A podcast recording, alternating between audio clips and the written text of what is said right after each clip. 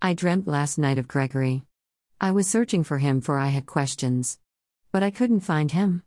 I called to him, but he didn't answer because he was gone. I called to him, but he was silent, and I missed him. I missed the strength of his presence, the reliability of his knowledge, the solidity of his person, the steadiness of his gaze, and the sound of his voice. I called again, and slowly, in his own time, in his own way, far away, invisible, he answered. Yes, Greg said. What is it? His voice answered. Where have you gone?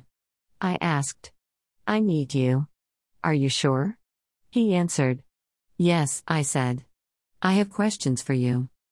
Greg, you, the hope and the despair, the right and the wrong, the light and the dark, the question and the answer. What do I do? You carry on, Greg said.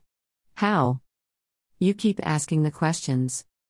But, what is the answer? I asked. I've shown you the answer. The hope, the despair, the right, the wrong, the light, and the dark. All of it?